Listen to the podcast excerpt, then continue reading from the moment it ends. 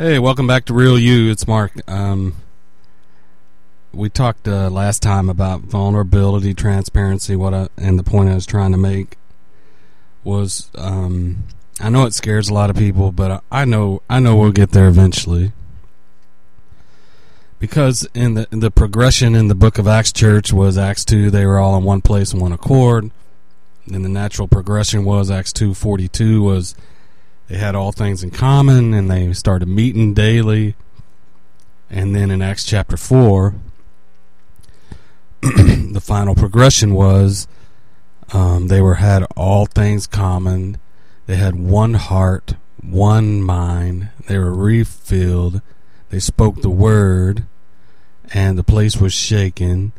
And they had all things in common. And they, I mean, it was just an they had come a long ways. I'm just what I'm trying to say.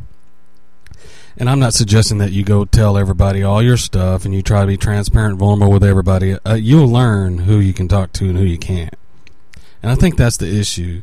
It's not that we don't want to be vulnerable and transparent with our stuff and our junk and open up and and just be real, but we just flat out don't know who to tell and and the higher up the more responsibility you have whether at your work or office or whatever you just you don't even know who you, who do they talk to and who who you know who do the leaders confide in and but I'm encouraged because uh, this is kind of like um, where we're at as kingdom people is the natural progression of being real is now once you discover who you're not and who you really feel that you are and you're working through stuff and you just need someone to bounce ideas off of and talk to and trust and walk you through.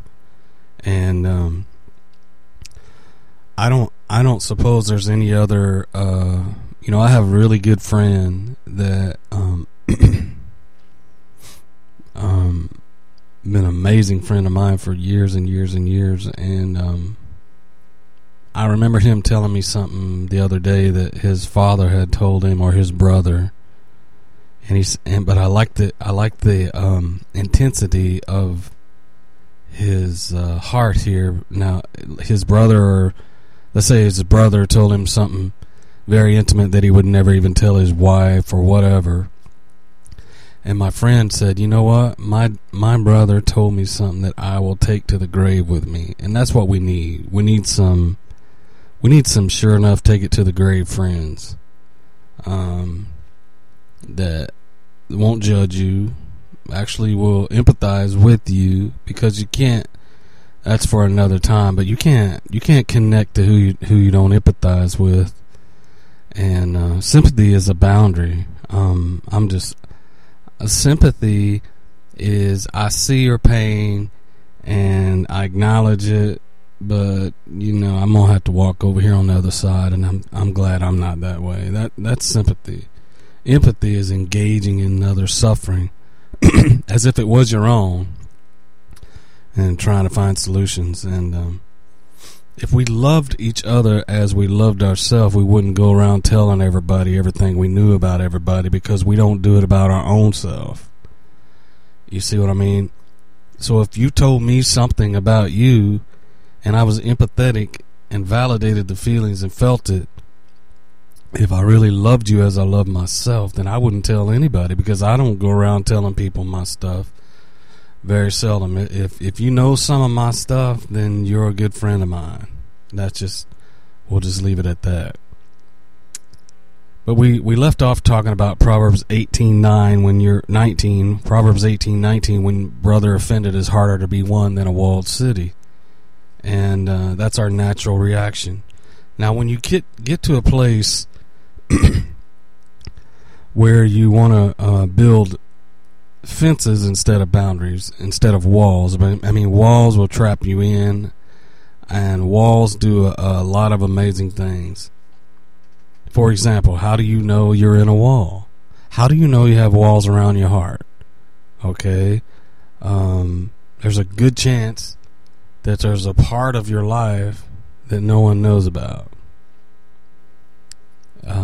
There's a good chance that you feel isolated and alone. and and and you can be alone and in a crowd. That's that's a good sign that you've isolated yourself for safety.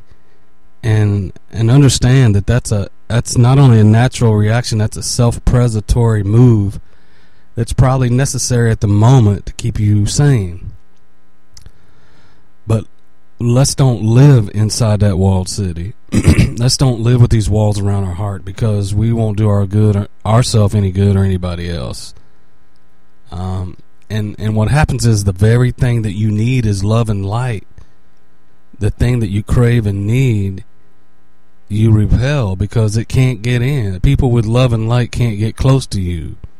And so when you retreat because of rejection, you you'll all of a sudden begin to repel the very thing you need, and um, it's just not a very good place. To, I can I can. There's a handful of people coming up in my brain right now that I guarantee you have walls around their heart.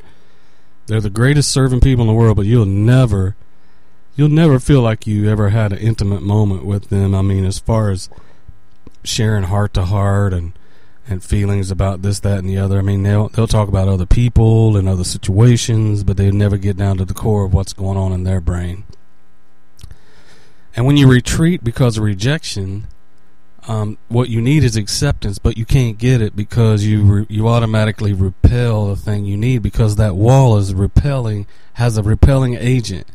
It has a defense mechanism built in that um, no one can go there and I was telling my friend over the weekend that that I know that you don't willfully and consciously try to repel, but I told them that you you literally many times you re you um, project you attract what you project. I mean, you you if if rejection is going on inside of you and hurt and pain, you're going to project this in a different way. You're going to attract the wrong kind of people and um,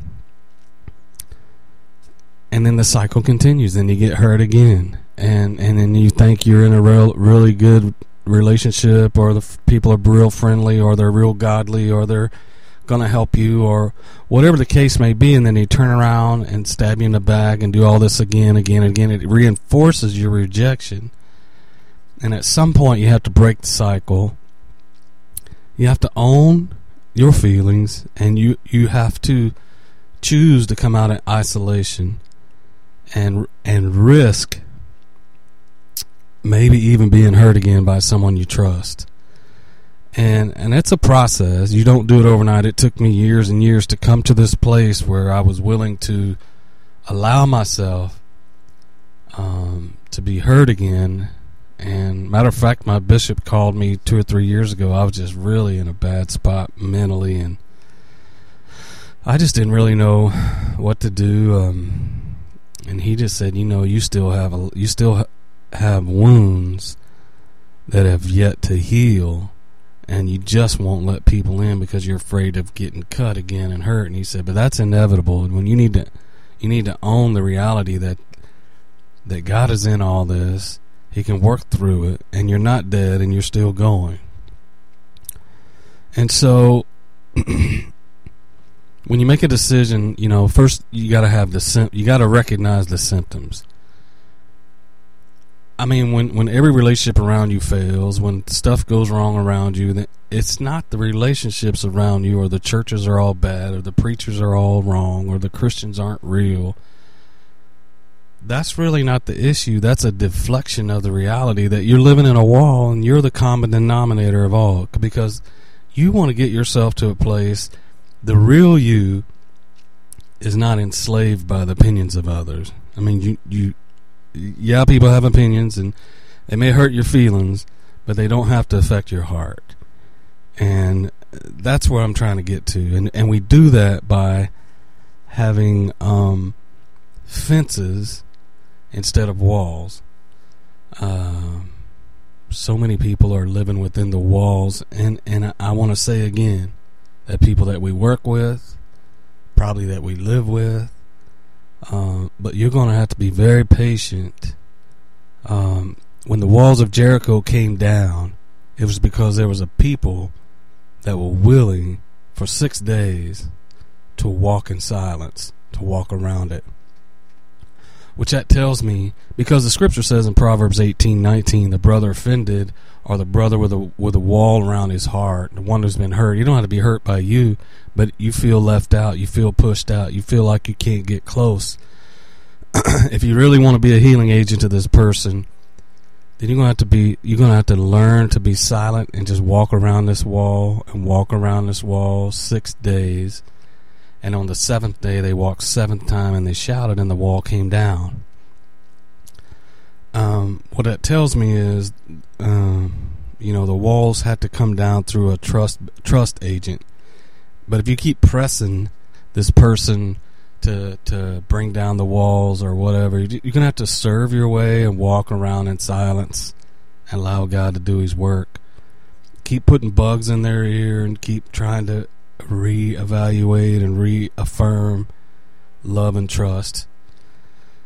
Now, on the other end, um, when you when you live in acceptance and approval, that's what you get. You project that, and that's the people around you that's around you and life becomes good so life can come become very good for you very quickly if you if you own where you're at you quit blaming everybody for your own dysfunction which that's a hard one for me i'm just being honest and just you got to take certain steps um it's it's possible that you go to a prayer meeting and walk away and all the walls are down it's possible because all things are possible in God. But in my experience, it's probably highly unlikely because that's a that's a that's a character thing. That's a maturity thing. That's a growing up kind of mature thing. It's like being like Christ, and that's a thing that He wants you to be. and you're just gonna have to walk the walk till you learn to do it. Um, I think what what we fail to realize is even as bad as we're hurt or are disappointed or let down, we're still alive and kicking. We're still believing, still walking, still working, still loving. And we ought to realize that what what has come against us is can't it can't destroy us. I mean, we're still alive and kicking. But there's just some people that just will not let stuff go, and it's a process. And what I do when I talk to them, um, my process to help people is um, to because I've been through so many different situations and experiences in my life, I can actually relate to a lot of people in a lot of ways. And my first uh, my first pattern for engaging with someone is to try to relate to them in a way to to create um, empathy. In other words, I validate those feelings. You are valid in feeling the way you feel. I validate it. I I agree. You have every right to be angry. You have every right to be hurt. You have every right. But once that voice is heard, then at some point I say, "But let let's move on, shall we?" I mean, you're not the only one. So then I try to engage them in the reality that we're not the only one, and we just start taking these steps. And so, be aware of your own walls and the walls of others, and let's let's have the courage to step out of the boat and it's the only ones. You know, I, I think about Peter stepping out of the boat. Once he stepped out of the boat, I guarantee you, he never heard a word of criticism or judgment or label or nothing. It didn't mean nothing to him. So um, we'll come back again soon, and we want to pick up where we left off, and we're going to talk about fences and gates next. All right, God bless.